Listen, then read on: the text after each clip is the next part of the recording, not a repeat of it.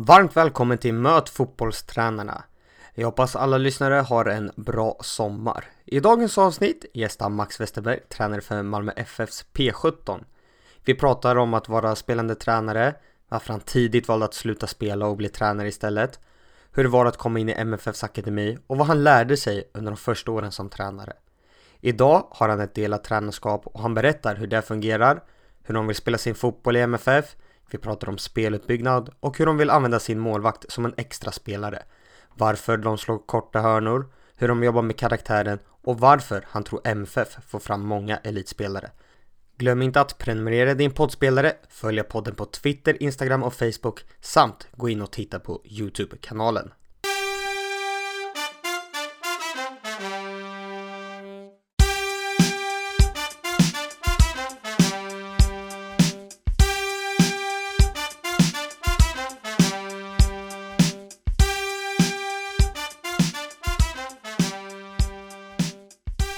Ålder, 28. familj, Mamma, pappa och en lilla syster. bor, Lägenhet i Malmö. bästa spelaren du har tränat, Kan inte nämna, nämna någon egentligen. Vi har många duktiga spelare i vår akademi. favoritlag, Lyon och eh, Washington Capitals eftersom jag gillar hockey väldigt mycket också. förebild, Greta Thunberg, naturgräs eller konstgräs, naturgräs. Kostym eller träningsoverall på match. Träningsoverall just nu. Eh, förhoppningsvis kostym framöver. Vad gör du på match då? Jag njuter eh, och eh, gläds med spelarna som ska få spela match. Favoritsyssla utanför fotbollen? Kollar mycket på serier. Försöker bli bättre på att laga pasta och gillar nya matupplevelser generellt.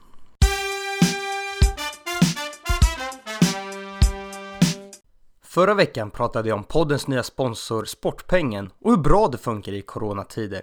Och ett kvitto på det är att det inte bara är ungdomslag som använder sig av Sportpengen.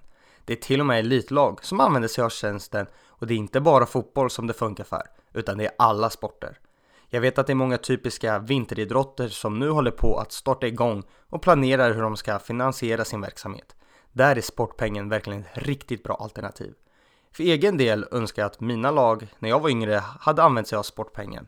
Tänk dig att slippa knacka dörr och tvingas sälja slut på sina lotter, till att istället få mer pengar till laget för att vi gör ett mål på matchen. Det är fantastiskt tycker jag.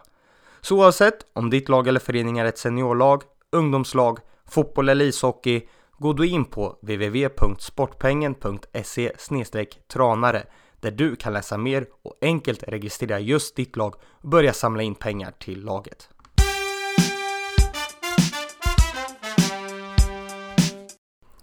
Varmt välkommen Max Westerberg, tränare för Malmö FFs P17-lag till Möt fotbollstränarna. Tack så mycket. Du är på besök här i Örebro. Hur kommer det sig att eh, du har kommit hit idag? Ska träffa lite vänner och, och kollegor eh, och titta lite på hur ÖSK jobbar eh, och förhoppningsvis lära mig någonting. Ni har ju redan gått på sommaruppehåll och sommarledigt. Hur har inledningen för er varit på serien? Den har varit bra tycker jag. Har hunnit spela två matcher och gjort två fina prestationer. Eh, så vi har fått en fin start. Topp i serien? Ja, eh, vi har i alla fall tagit så många poäng som vi har kunnat så att säga. Så att eh, så sett har det varit bra. Innan du blev tränare så var du ju spelare. Skulle du kunna beskriva lite hur din karriär och hur du var som spelare? Eh, min karriär började i en liten förening i Kalmar. Jag är född i Kalmar. Eh, så den började där i Kalmar Södra IF. Ehm, och sen när vi flyttade till Skåne så började jag spela i Trelleborgs FF eh, och gjorde det hela vägen eh, upp i A-laget. Skrev på mitt första kontrakt, ett lärlingskontrakt 2009. Ehm, spelade där i, i två och ett halvt år ungefär och sen så fortsatte det i FC Höllviken. Ehm, där de två sista åren var i division 1 efter att vi gjort en ganska häftig resa från, från division 3 eh, upp i ettan. Så det var jättespännande att få vara med på den resan. Och så sista året i Kvarnby IK, en liten Malmöförening eh, i division 2 där jag eh, hade en, en dubbelroll som spelande assisterande tränare. Hur var det då att ha den här rollen som spelande tränare som vissa har genom sin karriär? det var lärorikt. Eh, Eh, inte minst för att eh, kunna se från både spelarperspektivet och tränarperspektivet vilka utmaningar som finns kring ett, eh, ett truppbygge, kring hur man ska vinna matcher och med relativt små ekonomiska resurser i konkurrens med alla andra Malmöföreningar som befinner sig på samma nivå. Så det var väldigt lärorikt. Hade du några svårigheter med det här att jag är en ledare men samtidigt ska ha en del och en plats i omklädningsrummet med mina lagkamrater? Svårigheten låg nog i att eh, som jag lärde mig och reflekterade, efter, reflekterade kring i efterhand att, att eh, kunna lägga fokus helt och hållet på, ja, på det jag behövde göra för att eh, vi skulle bli bättre och det var svårt när jag både var spelare och samtidigt tränare så blev det att, att fokus blev rätt splittrat eh, och då är det svårt att lägga fokus 100% på, på någonting eh, för att det ska bli riktigt bra.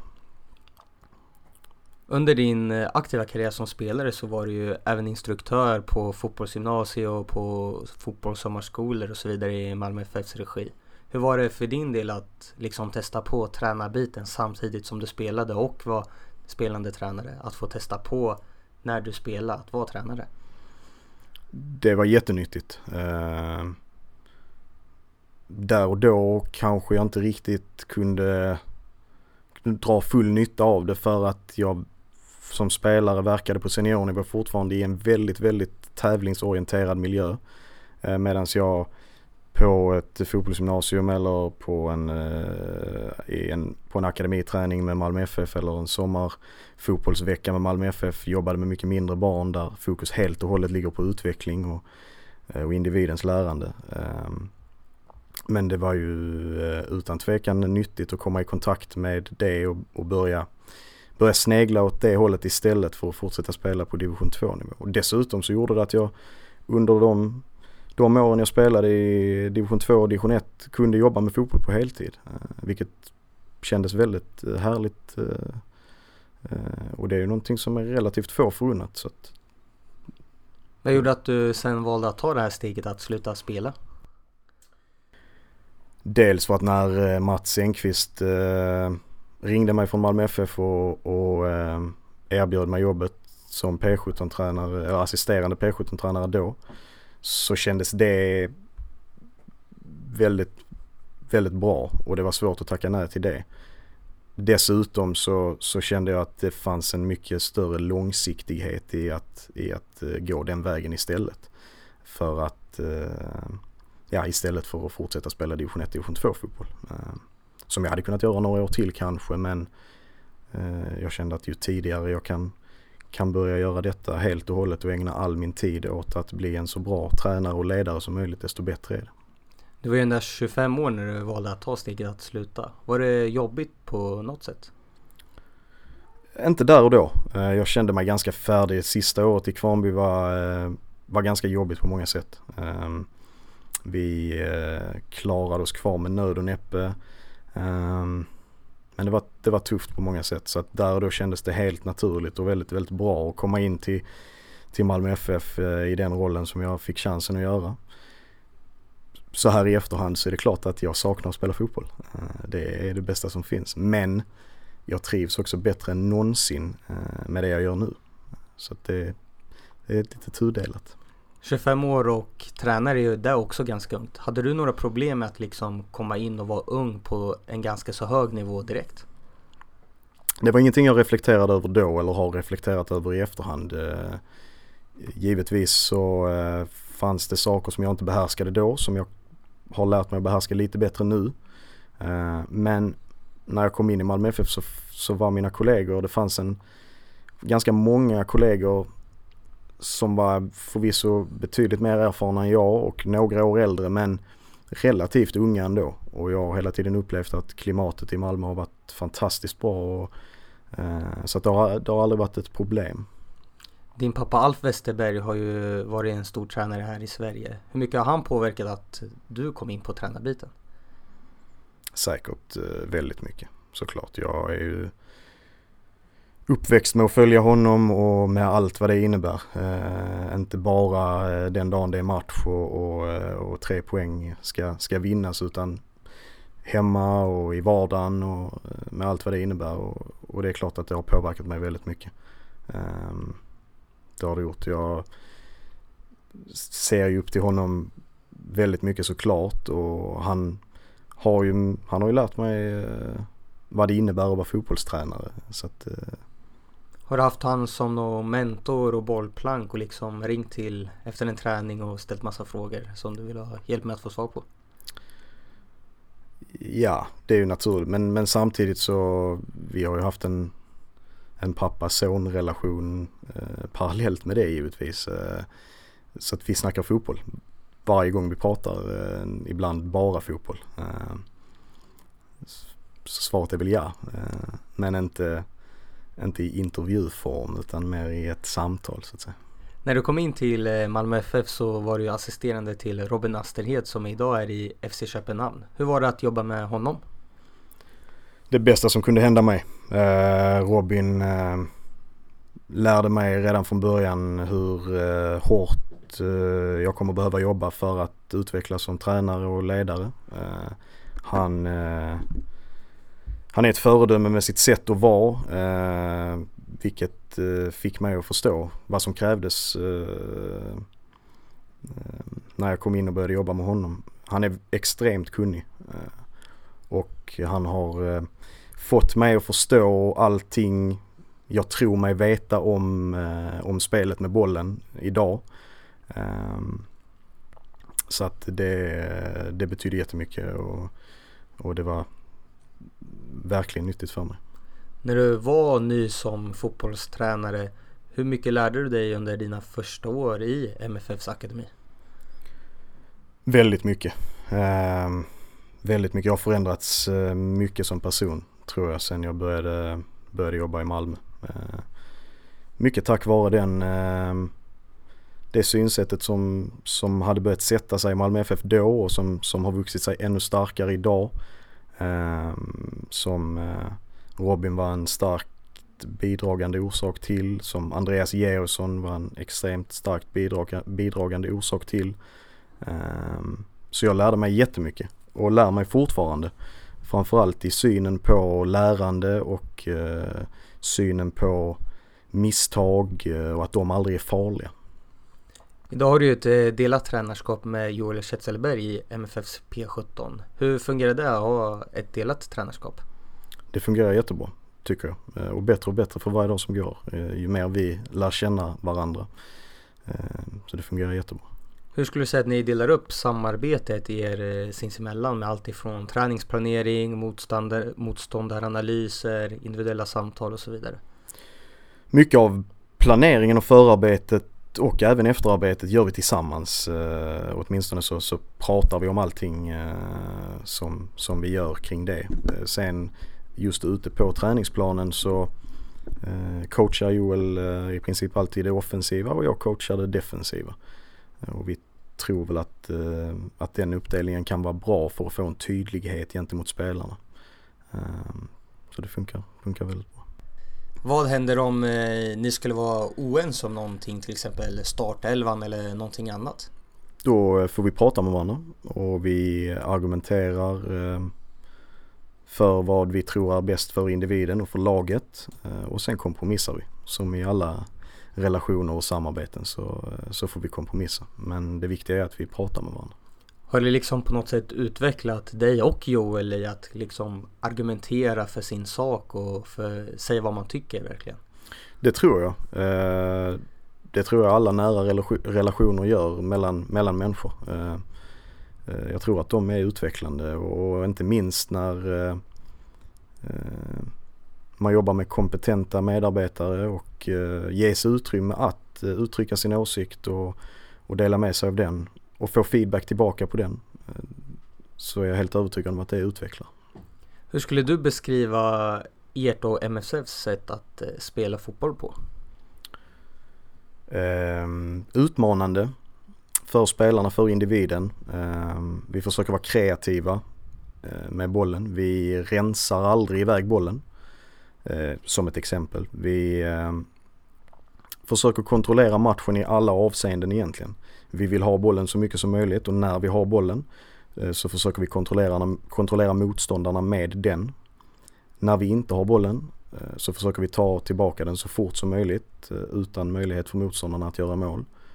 Ehm, men framförallt så vill vi utsätta spelarna för situationer där de tillåts vara kreativa och utforska.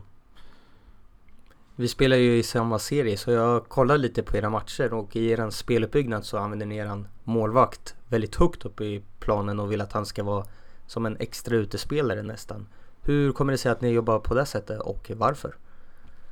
Det alldeles uppenbara skälet tycker vi är att vi kan utnyttja att vi blir en man mer än motståndarna när vi har bollen. Eh, motståndarnas målvakt har än så länge inte varit med och pressat så därför så blir vi ju 11 mot 10 när vi har den. Vilket vi tycker bidrar till att vi kan få kontroll eh, i spelet. Eh, han fungerar som eh, en rättvänd spelare i vår speluppbyggnad i, i botten på den diamanten som bildas med våra mittbackar och vår centrala, centrala mittfältare.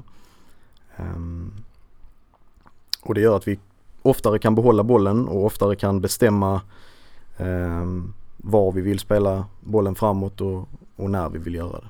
Hur har det här fungerat och hur har eh, motståndarna försökt att tackla det här? Det har fungerat, eh, fungerat bra oftast eh, mot en del motståndare som, eh, som pressar oss och som är väldigt strukturerade i sitt försvarsspel så är det klart att det innebär eh, utmaningar för oss. De gillar vi. Ehm, men det har fungerat väldigt bra. Hur har ni försökt att implementera det här i er träning? Vi försöker i vår träning, eh, i allting vi gör, eh, utsätta spelarna för beslutsfattande egentligen. Eh, och så även med detta. Vi inkluderar målvakterna i de övningar vi, vi gör för att jobba med vår speluppbyggnad. Mycket av övningsidéerna är stulna från Ferran Sibilla som jobbar i IFK Göteborg. Som vi tycker gör väldigt mycket intressanta saker och framförallt har har gett oss, eh, eller vi har tagit eh, en del av hans övningsidéer för att vi tycker de passar väldigt väl in på vad vi vill göra. Ehm, så framförallt. Förutom Ferran då, har ni någon annan inspirationskälla, något lag som spelar på det här sättet som ni brukar titta på? FC Barcelona såklart. Eh, Ter Stegen eh, är ju väldigt aktiv i deras eh, speluppbyggnad och bidrar mycket till, till deras anfallsspel. FC Bayern och Neuer såklart har ju varit en föregångare under många år. Och även Neuer i Tyskland såklart. Hamburg har gjort det på ett intressant sätt. Ajax gör det och har gjort det på ett intressant sätt. Eh, Manchester City under Pep Guardiola använder målvakten på ett väldigt intressant sätt också. Så att vi, vi får jättemycket inspiration från, från många av de allra största klubbarna. Vilka risker ser du med att eh, ni vill spela med målvakt på det här sättet? Vi eh, ser inga risker. Vi ser aldrig risker utan vi ser utmaningar. Men utmaningarna gillar vi för att de kommer lära oss saker och hjälpa oss att bli bättre. Hur tätt samarbete har ni med era målvaktstränare när det gäller att implementera en sån här sak som inte alla klubbar gör och hur tätt jobbar ni tillsammans med allt ifrån planerad träning och utvärdering och så vidare?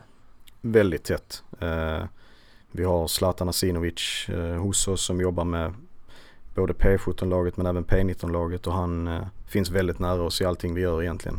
Han är, han är väldigt kompetent, han utmanar oss, mig och Joel och övriga teamet dagligen.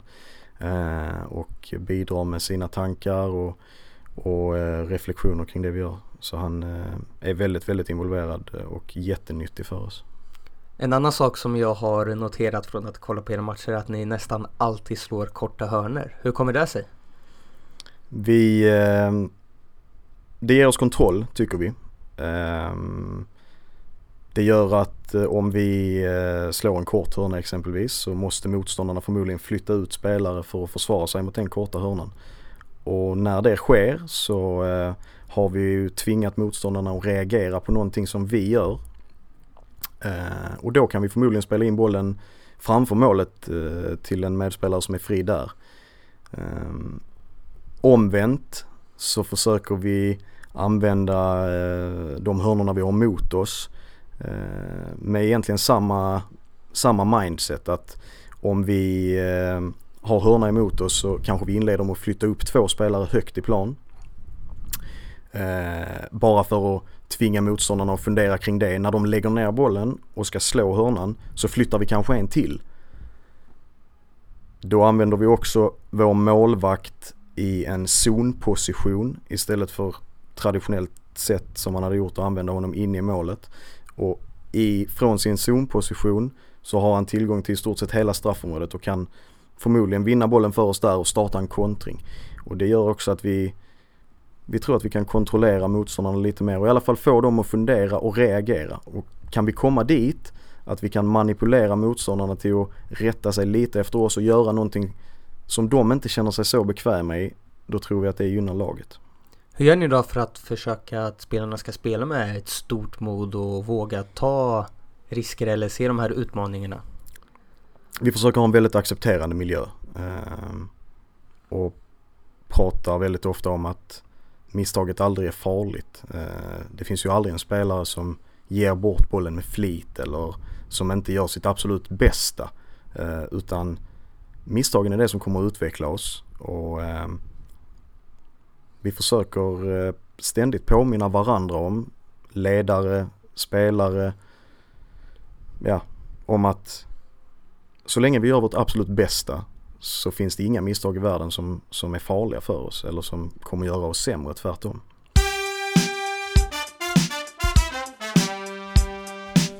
På Mötfotbollstränarnas YouTube-kanal finns det nu en video ute med Max Westerberg där han visar på taktiktavlan och med video från matcher hur de jobbar med sin speluppbyggnad. Och om en vecka ungefär kommer ut en till där han visar om deras hörnor. In och kika på det efter avsnittet.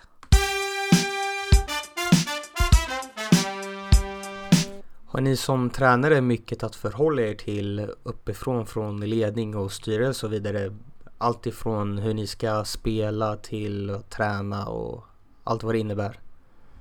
Alltså vårt främsta syfte är ju att se till så att så många som möjligt kan spela A-lagsfotboll i Malmö FF. Ehm, det finns egentligen ingen tydlig styrning kring så här ska ni göra, alltså utifrån formation eller eh, ja, framförallt utifrån formation. Principerna är väldigt tydliga. Vi vill spela med stort mod, vi vill kontrollera bollen, vi vill försvara målet så högt och tidigt som möjligt. Ehm, och sen, sen den nya A-staben kom in nu så spelar alla tre lagen ungefär lika, åtminstone sett till en sifferformation, eh, ja, formation, alltså 4-3-3. Ehm, A-staben har kommit med lite input som de vill att vi som, som de vill att vi jobbar med, framförallt P19 men, men något som vi i P17 såklart också försöker jobba med. Allt för att förbereda spelarna så mycket som möjligt för vad som komma skall när de når högsta nivå. Vill du dela med dig av någonting som de har försökt att implementera i era lag från A-staben? att vi ska ta tillbaka bollen så fort som möjligt eh, och att vi kan bli bättre på det egentligen. Eh, vad som sker när eh, laget tappar bollen. Hur aggressiva vi måste vara och hur fort det måste gå. Hur jobbar ni med det i träning? Är det ni tränare som står och skriker och manar på extra mycket eller hur försöker ni att göra?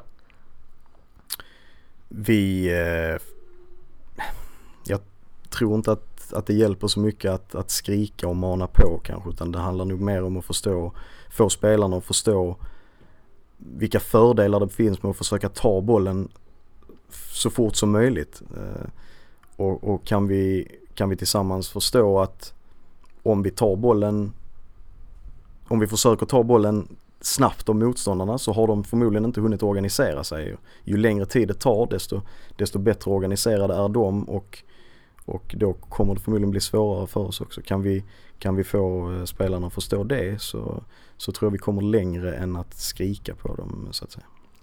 Malmö FFs akademi är en av de främsta i Sverige och är ju, ni är ju semifinal med P17 och P19 är också i semifinal i ligacupen. Finns det några resultatkrav på er? Alltså, Malmö FFs organisation är uppdelad på det här sättet att A-laget, P19 och P17 eh, är för sig. Från U16 och neråt till vår fotbollsskola eh, så är det MFF Ungdom. I MFF Ungdom så finns inga resultatkrav överhuvudtaget. Eh, resultatet är inte intressant. I P17 och P19 så är vi i det vi kallar för den elitförberedande verksamheten. Eh, och det är klart att vi någonstans måste hjälpa spelarna med att bli bra på att vinna matcher. Eh, för att på högsta nivå så, så kommer det krävas att, att man vinner matcher. Ehm, så är det i alla föreningar och inte minst i Malmö FF. Men vi kommer aldrig tumma på våra principer för att vinna matcher. Ehm, utan vi kommer aldrig rensa bort bollen. Vi kommer ha kreativa lösningar i alla situationer och om det någon gång går ut över resultatet eh, så får det vara så. Då får vi lära oss av det. Ehm, jag vet inte om det är svar på frågan men uh, vad tror du gör att Malmö FF får fram så många framgångsrika spelare som både spelar i ert A-lag, i andra allsvenska föreningar och ute i Europa i stora klubbar? För att vi är väldigt, väldigt tydliga i vad vi vill att spelarna ska utsättas för och eh, väldigt duktiga på att utsätta dem för det i träning. Vi har valt en väg och den är vi väldigt enade i. Eh, vilket jag tror underlättar för spelarna. Vi påstår kanske inte att vi vet allting om vad som krävs på högsta nivå men vi tror oss veta att spelarna kommer att vara tvungna att hantera eh, väldigt hög hastighet och kunna kontrollera bollen i väldigt hög hastighet. Och kan vi, kan vi lära dem det genom att utsätta dem för beslutsfattande och tvinga dem till kreativa lösningar i träning så tror vi att vi har kommit en bit på vägen. Ni spelar ju en del mot utländska klubbar med akademin. Hur eh, fungerar det? Det fungerar bra. Det är nyttigt för oss att utsätta våra spelare för internationella matcher. Äh, återigen för att förbereda dem för, för den högsta nivån. Äh, vi har ett A-lag som de senaste åren kontinuerligt har spelat i Europa och om vi har ambitionen att och få upp spelare till vårt A-lag från vår egen verksamhet så måste vi ha utsatt dem för internationella matcher och gett dem den erfarenheten. Ehm, så det funkar bra. Hur står sig MFF mot utländska storklubbar? Det beror lite på hur man mäter. Ehm, som jag var inne på, från U16 och neråt till fotbollsskolan så är inte resultatet intressant. Så vill man mäta i resultat så, så har jag inget bra svar på det. Stru alltså strukturen på vad vi gör eh, och hur vi tror att vi utvecklar spelarna bäst. Där tror jag vi står oss väldigt, väldigt väl. Eh, sen finns det ju givetvis många fina akademier och eh, framgångsrika akademier som vi kan titta mycket på och lära oss mycket av. Eh, men vi är väldigt övertygade samtidigt om att det vi gör är väldigt bra. Så jag hoppas och tror att vi står oss väldigt väl. Du sa tidigare i podden att du har utvecklats mycket som tränare och person under din tid i MFF. Vad skulle du säga är dina främsta egenskaper som fotbollstränare? Jag försöker vara, eh, försöker vara lyhörd. Jag hoppas att jag har lärt mig att förstå att eh, hur olika alla individers behov är. Eh, jag försöker vara en rättvis ledare. Ehm, jag försöker vara en, eh, en noggrann ledare.